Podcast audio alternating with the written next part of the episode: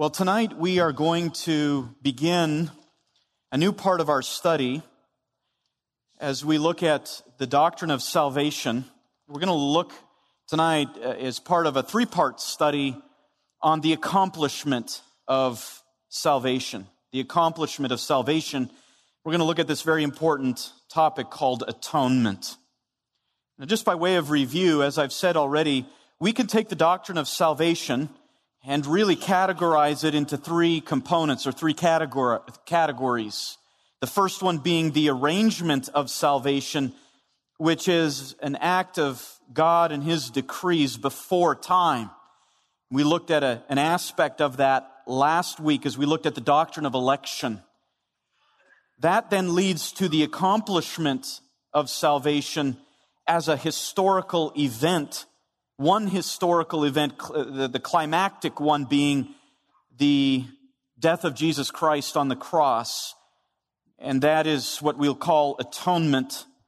And then we talk about the application of this work of salvation in relative time, relative to each individual person who comes to faith, who is drawn by God and his sovereign calling to faith. And we can call that regeneration and all of that which regeneration produces.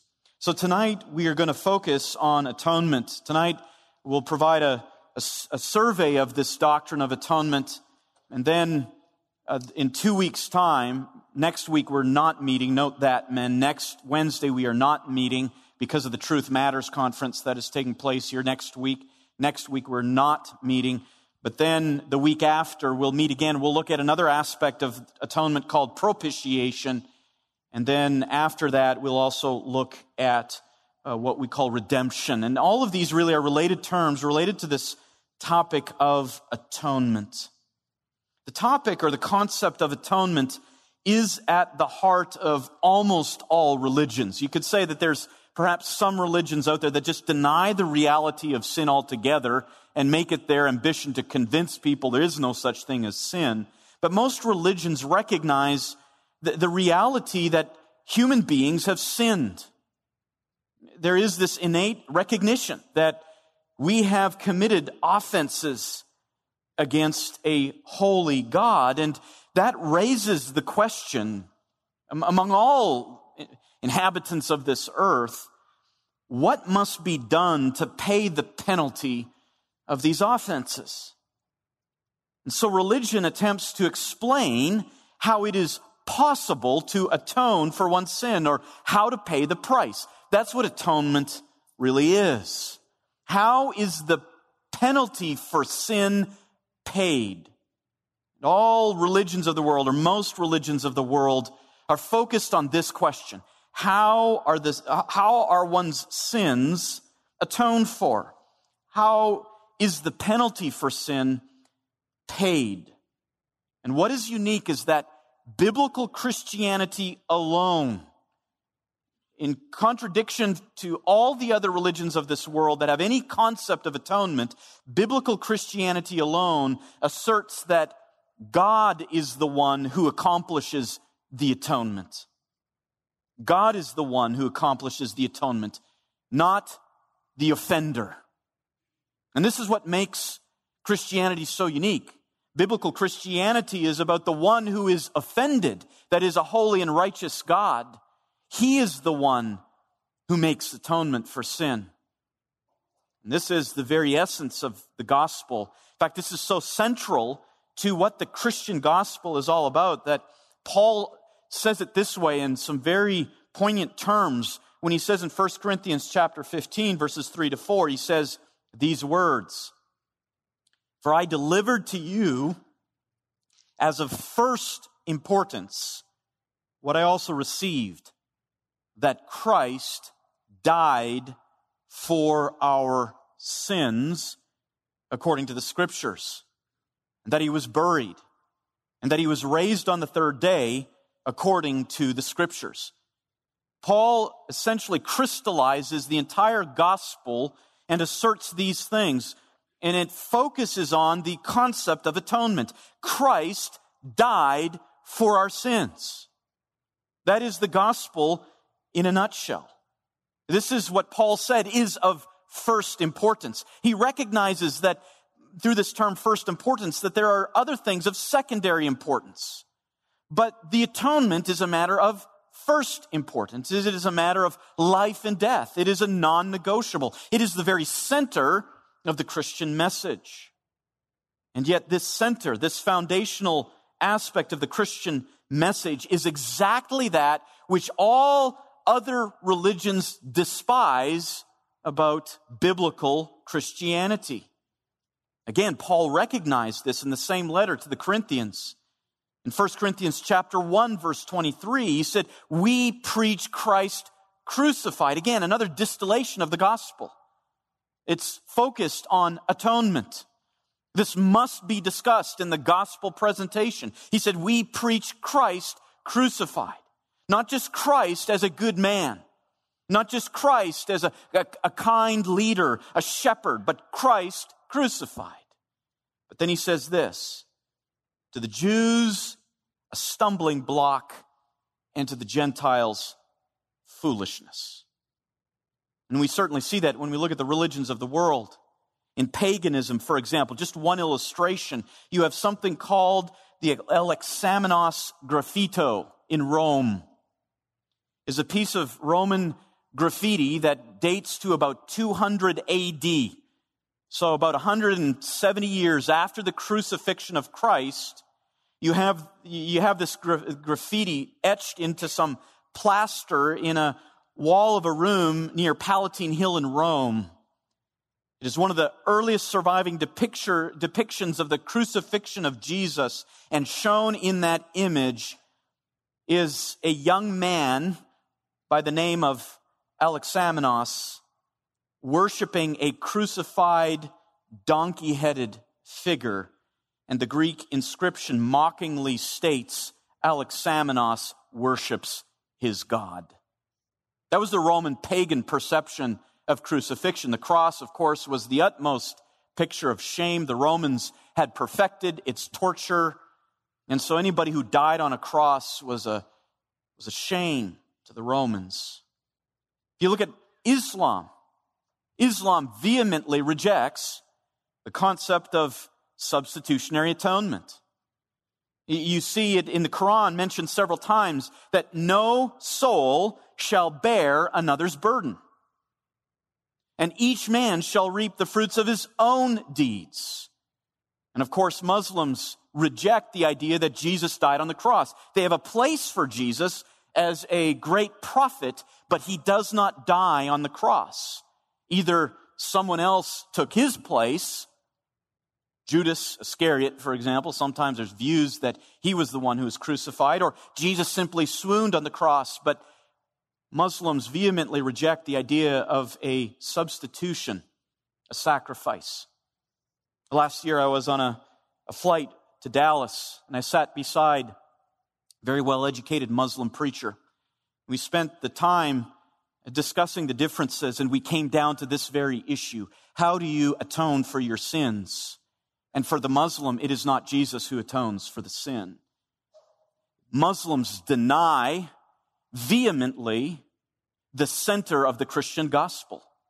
To them, the cross is foolishness. In Hinduism, it's the same thing. Let me read the words of Gandhi, who said this I could accept Jesus as a martyr, an embodiment of sacrifice, and a divine teacher, but not as the most perfect man ever born. His death on the cross was a great example to the world, but there was but that there was anything like a mysterious or miraculous virtue in it, my heart could not accept. Buddhism is no different.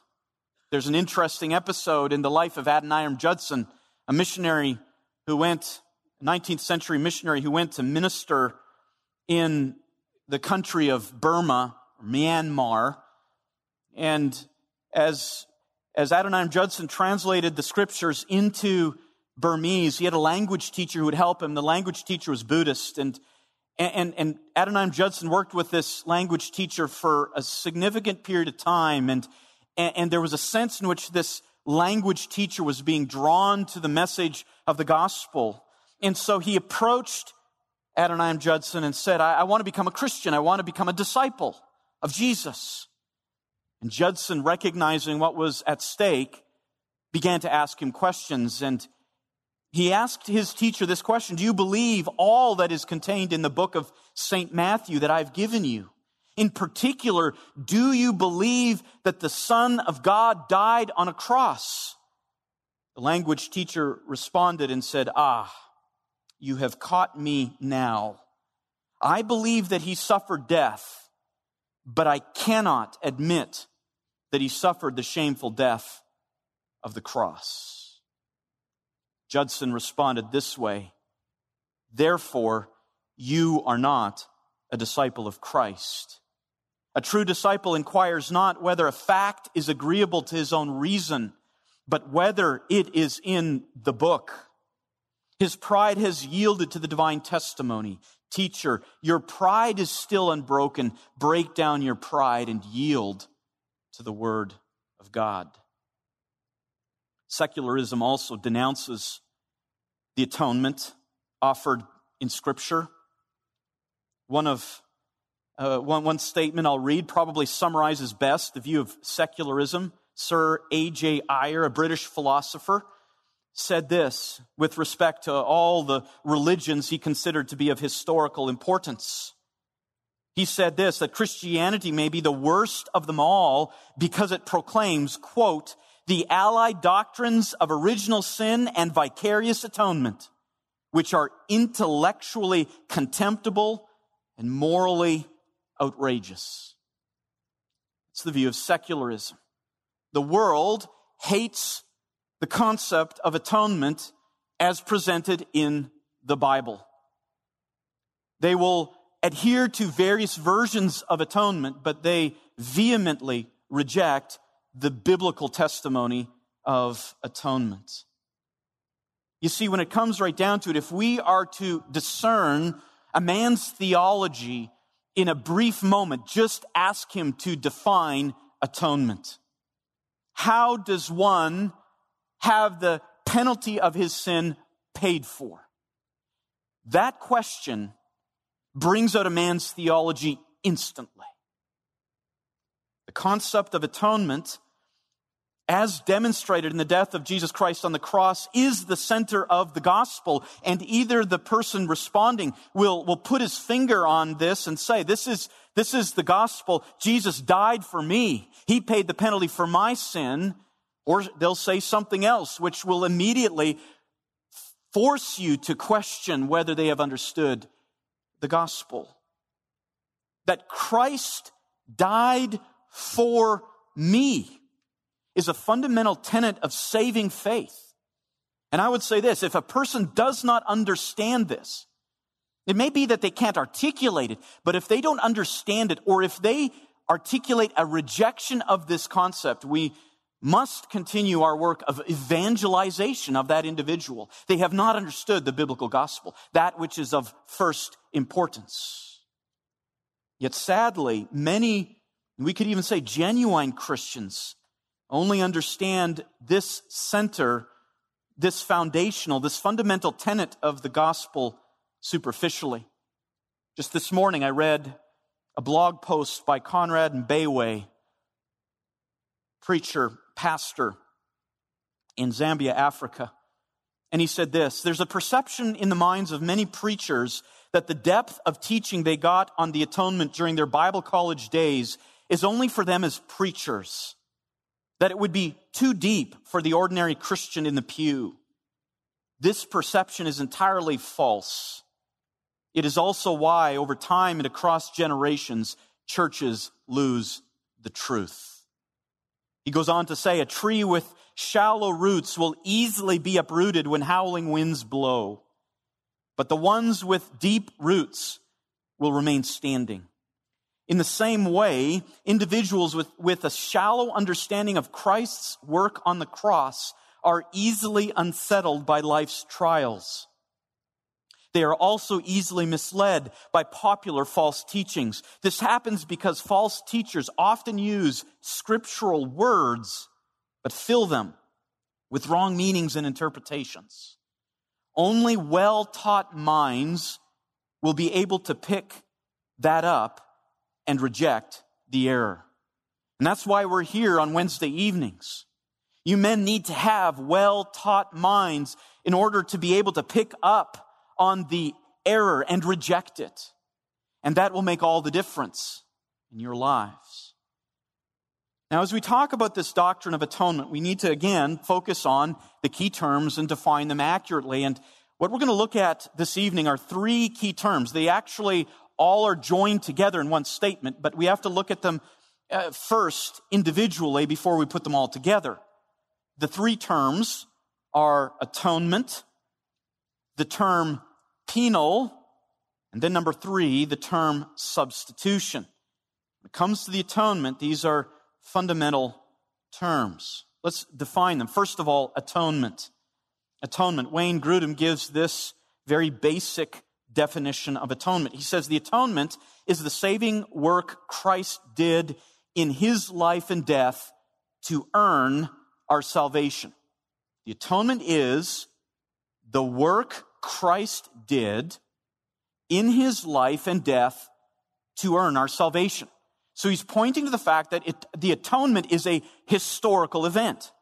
It is salvation accomplished in the life and death of Jesus Christ in what he did to earn our salvation. MacArthur and Mayhew provide this definition. The atonement is that aspect of the work of Christ and particularly his death that secures the restoration of the fellowship between individual believers and God. So the key idea here is this. In the atonement, it is bringing a holy God and a corrupt sinner into harmony. And so, with respect to the atonement, it is the payment for sin and the provision of righteousness as the way of salvation. The payment for sin and the provision of righteousness. Now, let me explain this a little bit further. And we really find this term atone really in the Old Testament, the, the specific term. And that Hebrew verb means to cover, has the idea of to cover sin, to cover guilt. Now, the English word atonement really has a 16th century uh, origination, and it really means this at one meant. Kind of a strange concept, but you can see those words coming together. At one meant. And so the word atonement emphasizes unity, it emphasizes harmony, it emphasizes peace. That's what atonement emphasizes. And, and really, that emphasizes the result of atonement. And here are the, the presuppositions that go into it. First of all, that God is perfectly righteous. Human beings are thoroughly corrupt. So the concept of atonement answers this question. How can the two, righteous God and sinful man, be brought together? How can they be reconciled? That's, that's the big issue behind this term atonement. A perfectly righteous God, separate from sin, and totally depraved sinners who are corrupt in everything that they are. How can those two be brought to peace? How can they dwell in unity? How can there be an at one between them? And that's why we said that the atonement deals with the issue of the payment of the penalty and the provision of righteousness. It is not just that our sin is paid for, it is also that through the atonement that we are given the righteousness that we need to dwell with God in peace. That's the concept of atonement. Payment for sin, provision of righteousness as a righteous God and a sinner are brought together. Now let's look at the second term. The term penal. Penal. The adjective penal relates to the concept of punishment, particularly the punishment of offenders for violations of the law. So we use this term penal even in our vocabulary today. We can use it to refer to the penal code, right? That's the laws that prescribe punishments for certain crimes.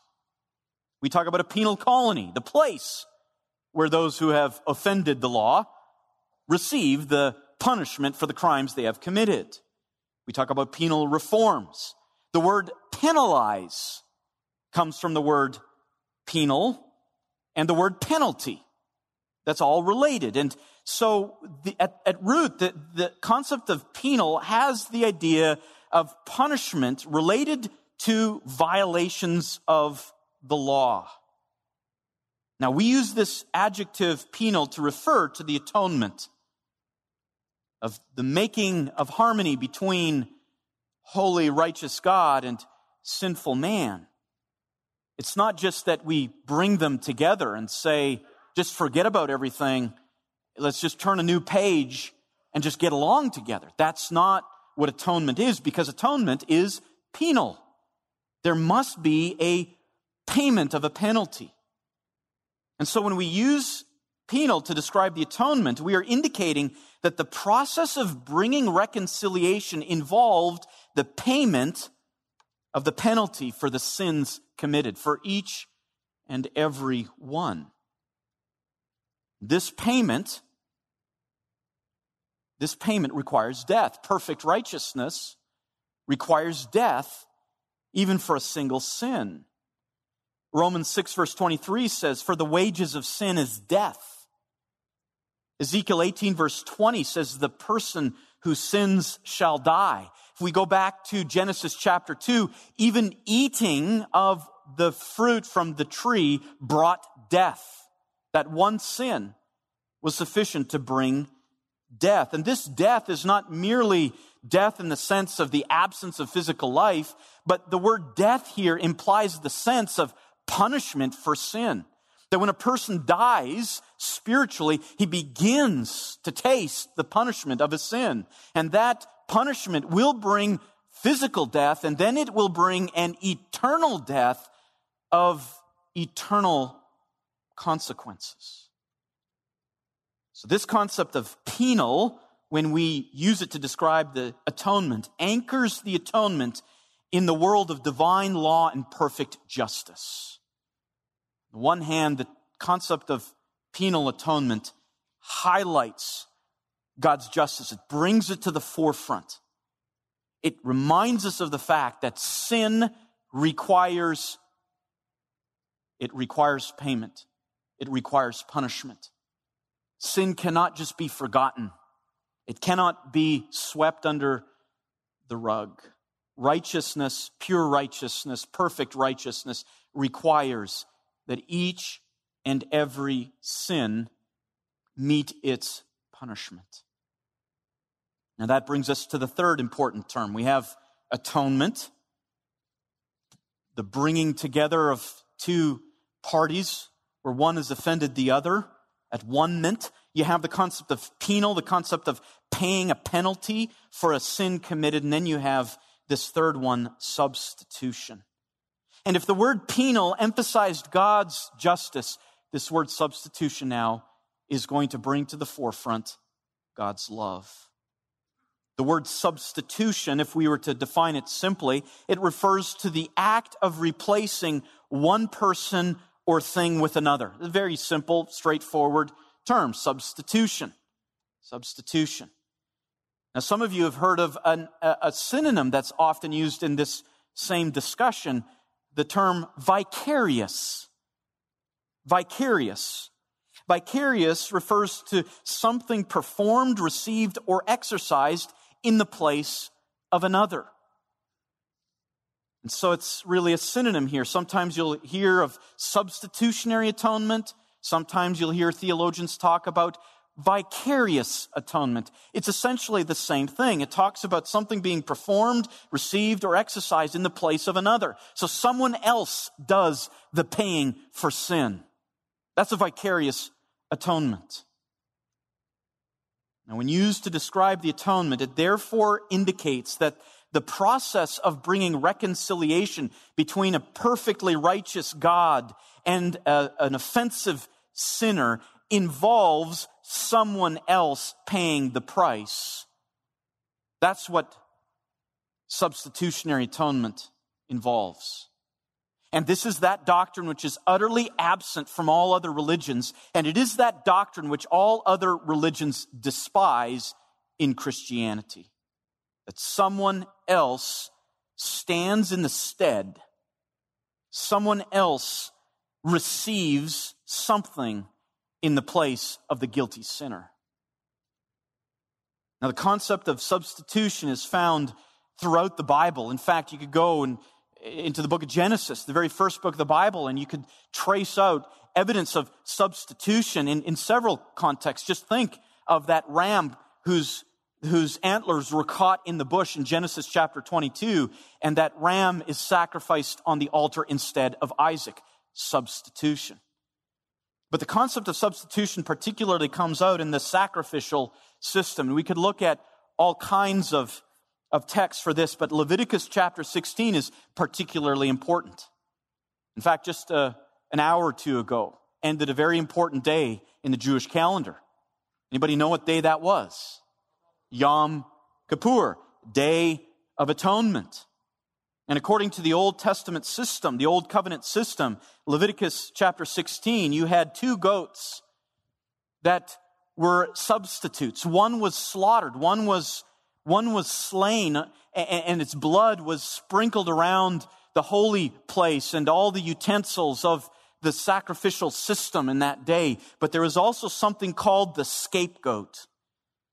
And according to Leviticus 16 verses 20 to 22, Aaron would come and lay both of his hands on the head of the live goat and would confess over it all the iniquities of the sons of Israel and all their transgressions in regard to all their sins. And he shall lay them on the head of the goat and send it away into the wilderness by the hand of a man who stands in readiness. And the goat shall bear on itself all their iniquities to a solitary land, and he shall release the goat in the wilderness.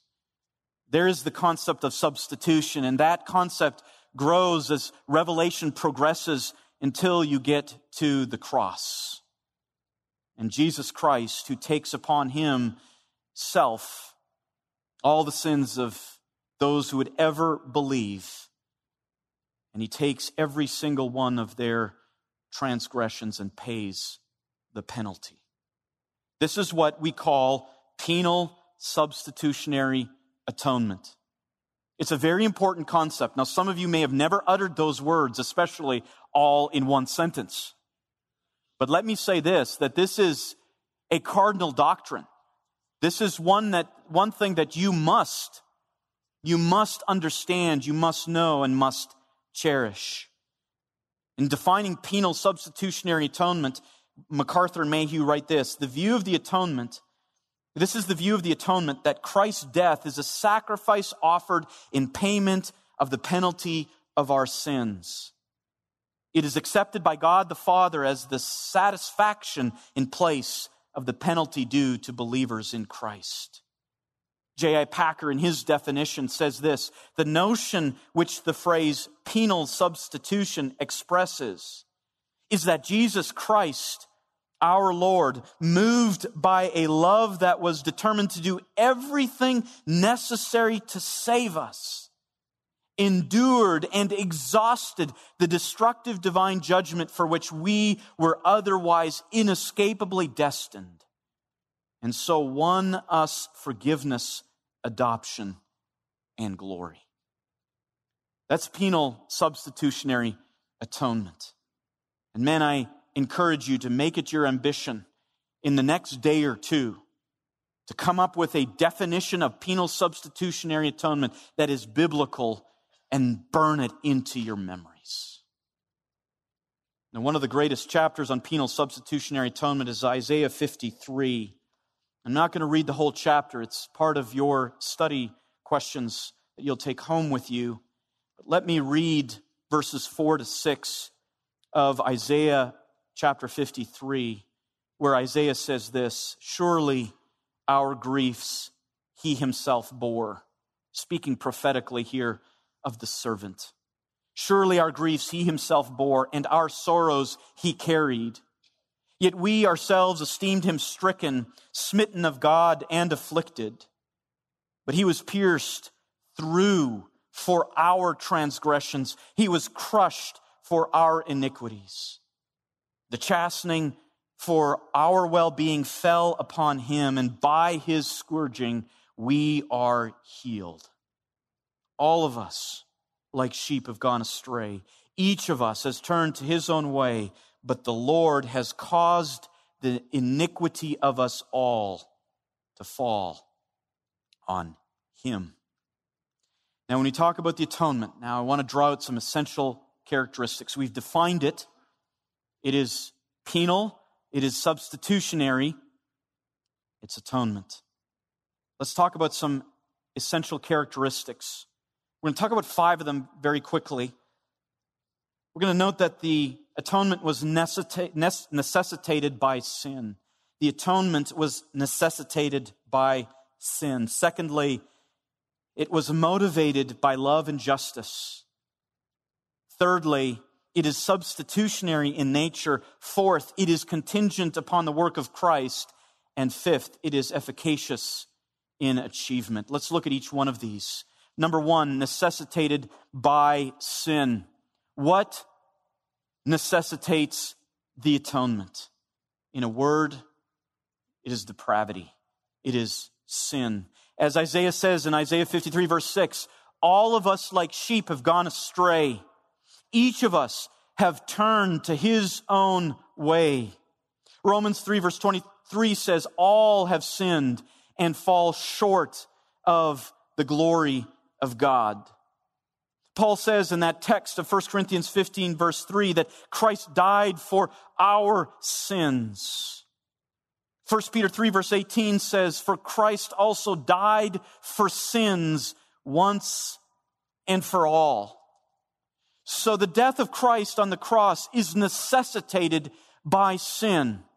There was no other way.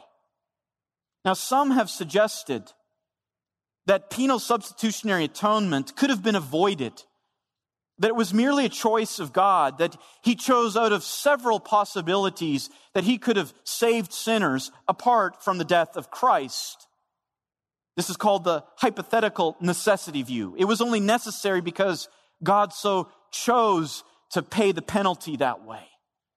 And some theologians will say that God could have erased our sin, paid the debt simply by saying, by divine fiat. In other words, by his words alone, let there be forgiveness, and there was forgiveness. Some suggest that that could have happened.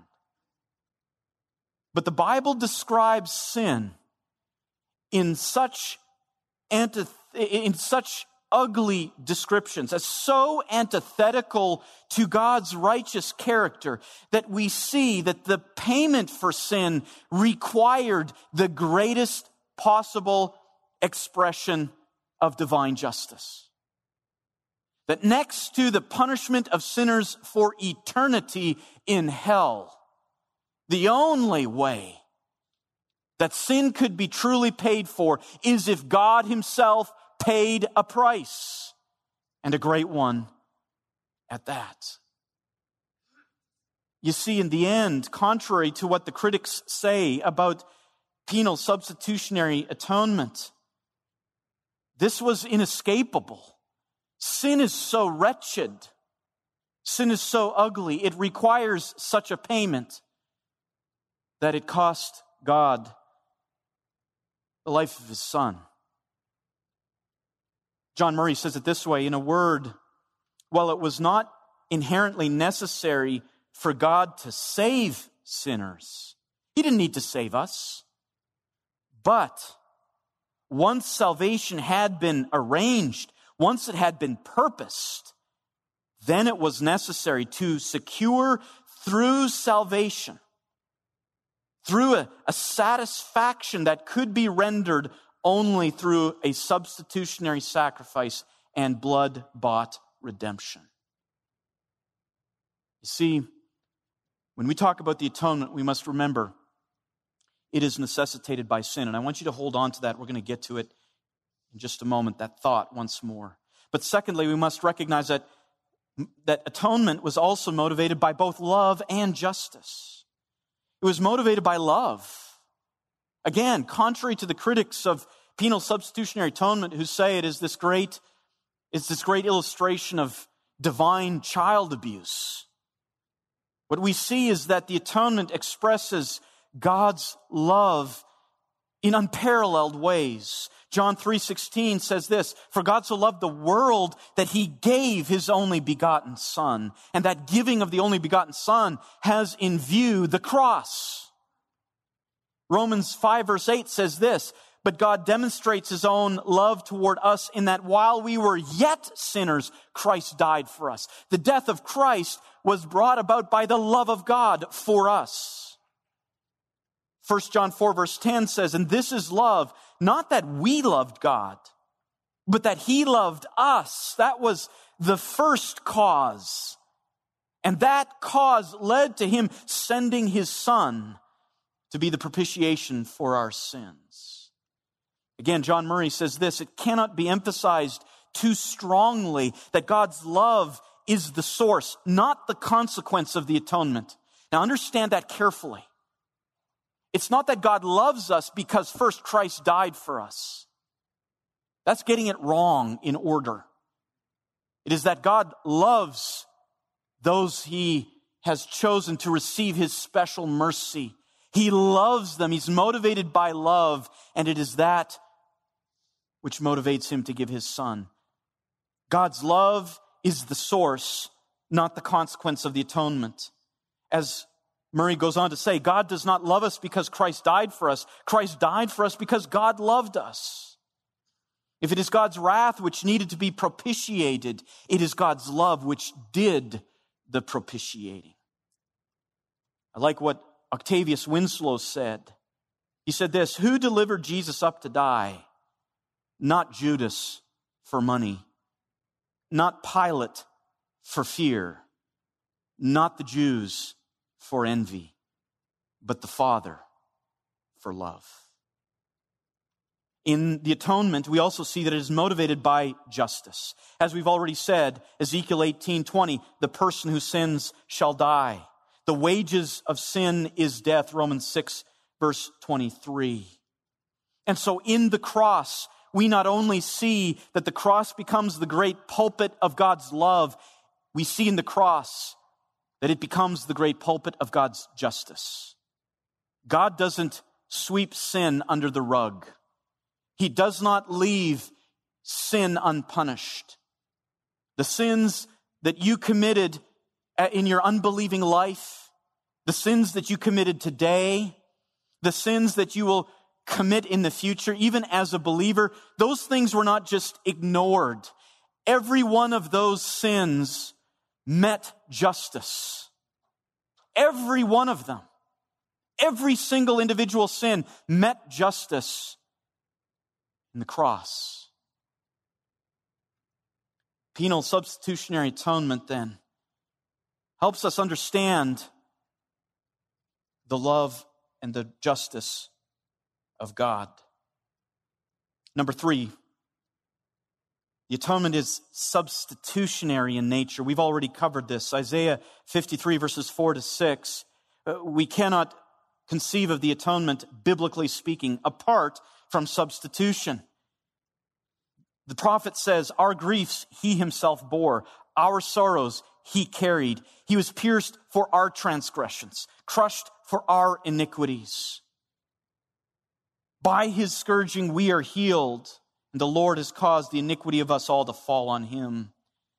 Perhaps the greatest statement here is 2 Corinthians 5 verse 21. He made him who knew no sin to be sin on our behalf, or better translated as, he made him who knew no sin, he made him the object of punishment. He made him sin itself on our behalf so that we might become the righteousness of God.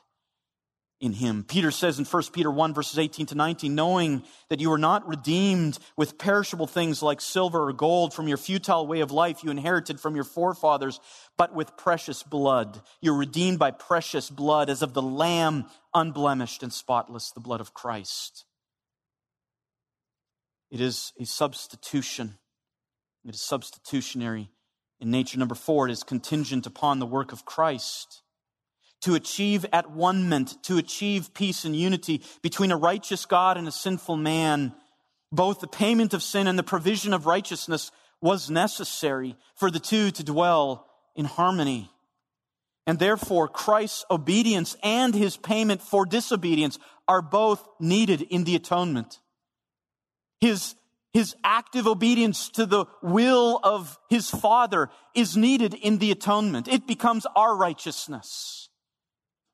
And his payment for disobedience, sometimes called his passive obedience, his payment for disobedience, his payment for sin is also needed in the atonement. In both of these regards, his active righteousness, that which he did to obey and to please the Father, as well as his serving as the payment for sin, both of these things are needed in the atonement.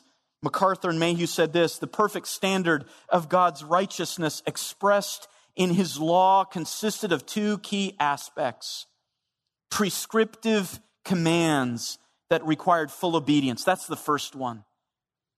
Prescriptive commands that required full obedience. The Son had to submit himself to the law. That's even why he was baptized. He didn't need it for the cleansing of sin. He was baptized to obey all righteousness. And every aspect of obedience that Jesus performed, he learned obedience as a son. That was necessary for the atonement. But the second key aspect is this the penal sanctions for breaking those commands. And you see how Jesus functions, therefore, in his life as this substitute. He did what we could not do and cannot do. And he paid for what we did do. We could never live this life of perfect obedience. You remember the doctrine of total depravity. What does total depravity say? We are unable to please God. Apart from Christ, you are unable. You might try various forms of atonement. You cannot. But Christ came and lived that perfect life. He did what you could not do. He pleased the Father in every way. And then what have you done? Think of the innumerable sins, the transgressions. Not only in your pre conversion life, but to this day and to the moment of your death or our rapture, sins. And Christ says, I will pay the penalty for that.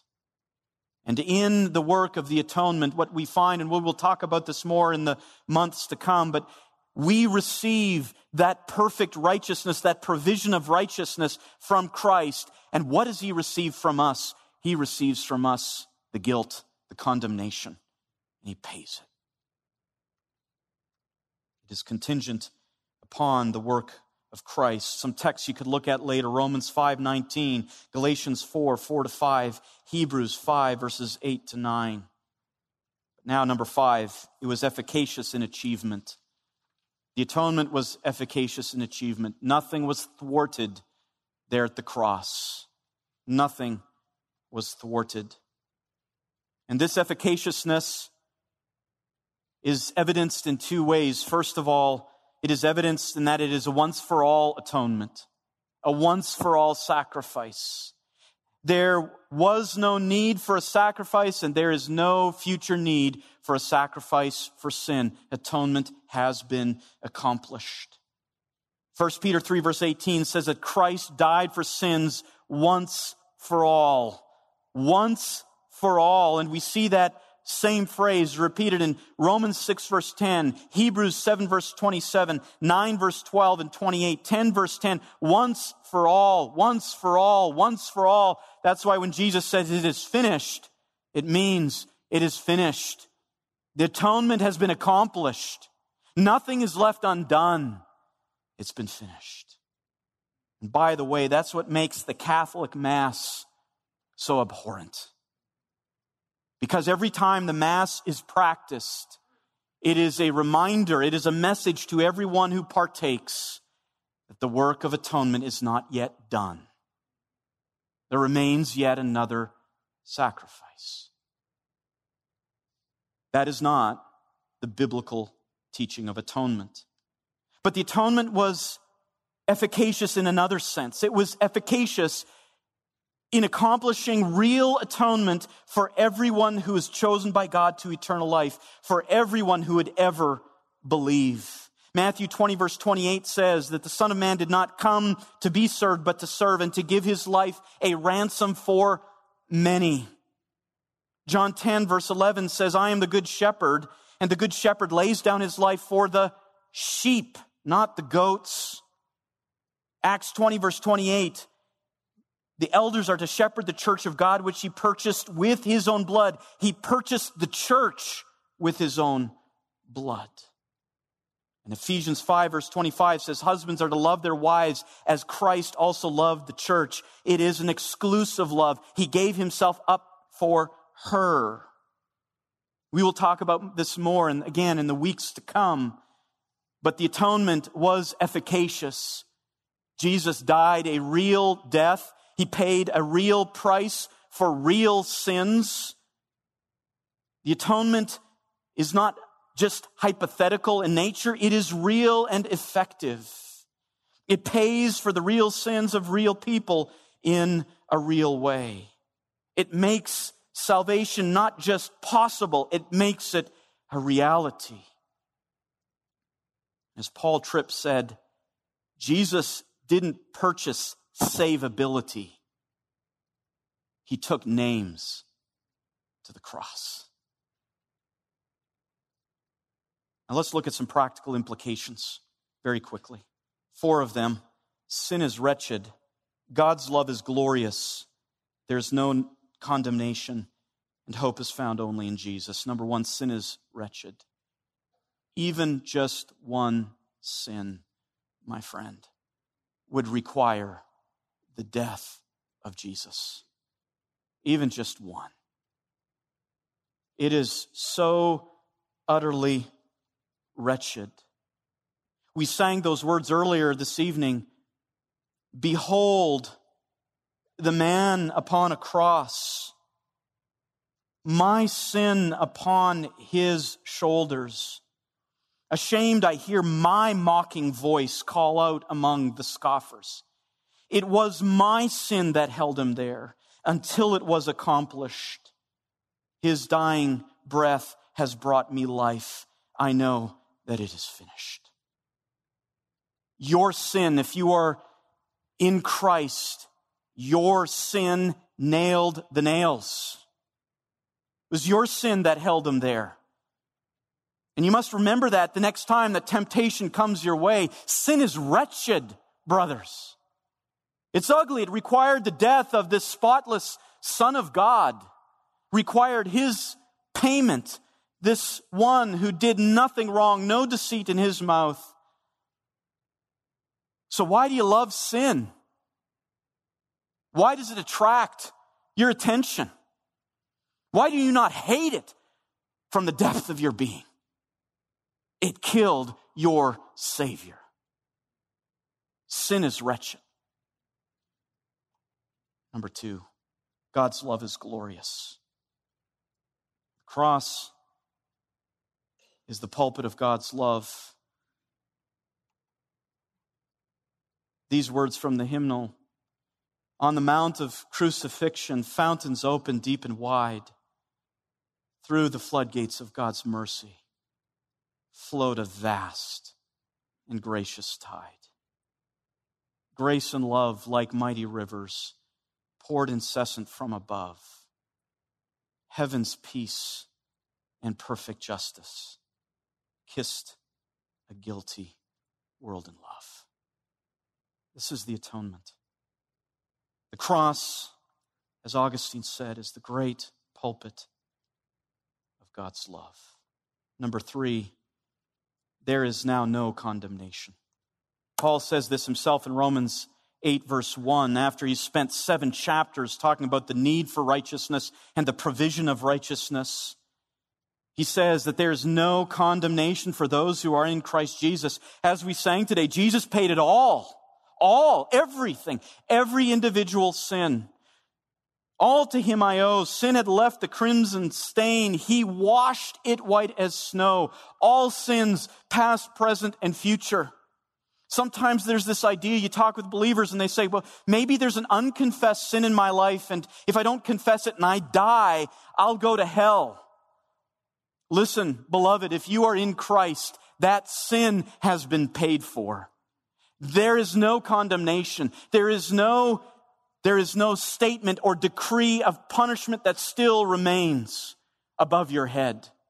When the atonement was made, he went into that safety deposit box that had the certificate of your damnation and he took it out and he burned it. It's gone. There is no condemnation for those who believe in Christ Jesus. And that leads us to the fourth. There is hope, but it's only found in Jesus. It's not found in these other religions. It's found only in Jesus. As, as the apostles say in Acts 4:12, there's salvation in no one else, for there is no other name under heaven that has been given among men which by which we must be saved. And so, for you who have not yet experienced the application of atonement to your life. You must have the heart of this hymnist who said, Nothing in my hand I bring, simply to the cross I cling. Naked come to thee for dress, helpless look to thee for grace. Foul I to the fountain fly, wash me, Savior, or I die. Some of you may say, I don't know if Christ died for me. Well, flee to him and he will not cast you out. Fly to him. Plead for him to wash you, or you die, and he will never cast you asunder. As one writer said, the only, only the man who is prepared to own his share in the guilt of the cross may claim his share in its grace. Let's pray. Heavenly Father, as we come before you and stand in, front of this immense doctrine, the atonement, we recognize that we have only plumbed the surface. We confess that we live so many of our days even without thinking of this doctrine. But we pray that in light of tonight's study, that this would be on the forefront of our minds. And it would, it would be in the, the, the, the heart of our thinking and that it would cause us to treat sin as what it really is, as wretched. It would be the thing that would enable us to forsake sin and to pursue obedience. That this concept of the atonement would elevate our understanding of your love and your justice and we would see them in increasing clarity. That we would also see the beauty of what, what atonement accomplished, and that there is no decree of condemnation that still rests above us. It was nailed to the cross above the head of Jesus. It was taken away from our account, nailed to his, and as a result, we can live our lives in confidence and assurance. And finally, it gives us the motivation to get out into the world and say there is only one mediator between you and man, and that is Jesus, the one who paid the penalty. Motivate us, Lord, in those things. We ask this so that your Son may receive the glory due his name because of what he accomplished on the cross. We pray this for his glory's sake.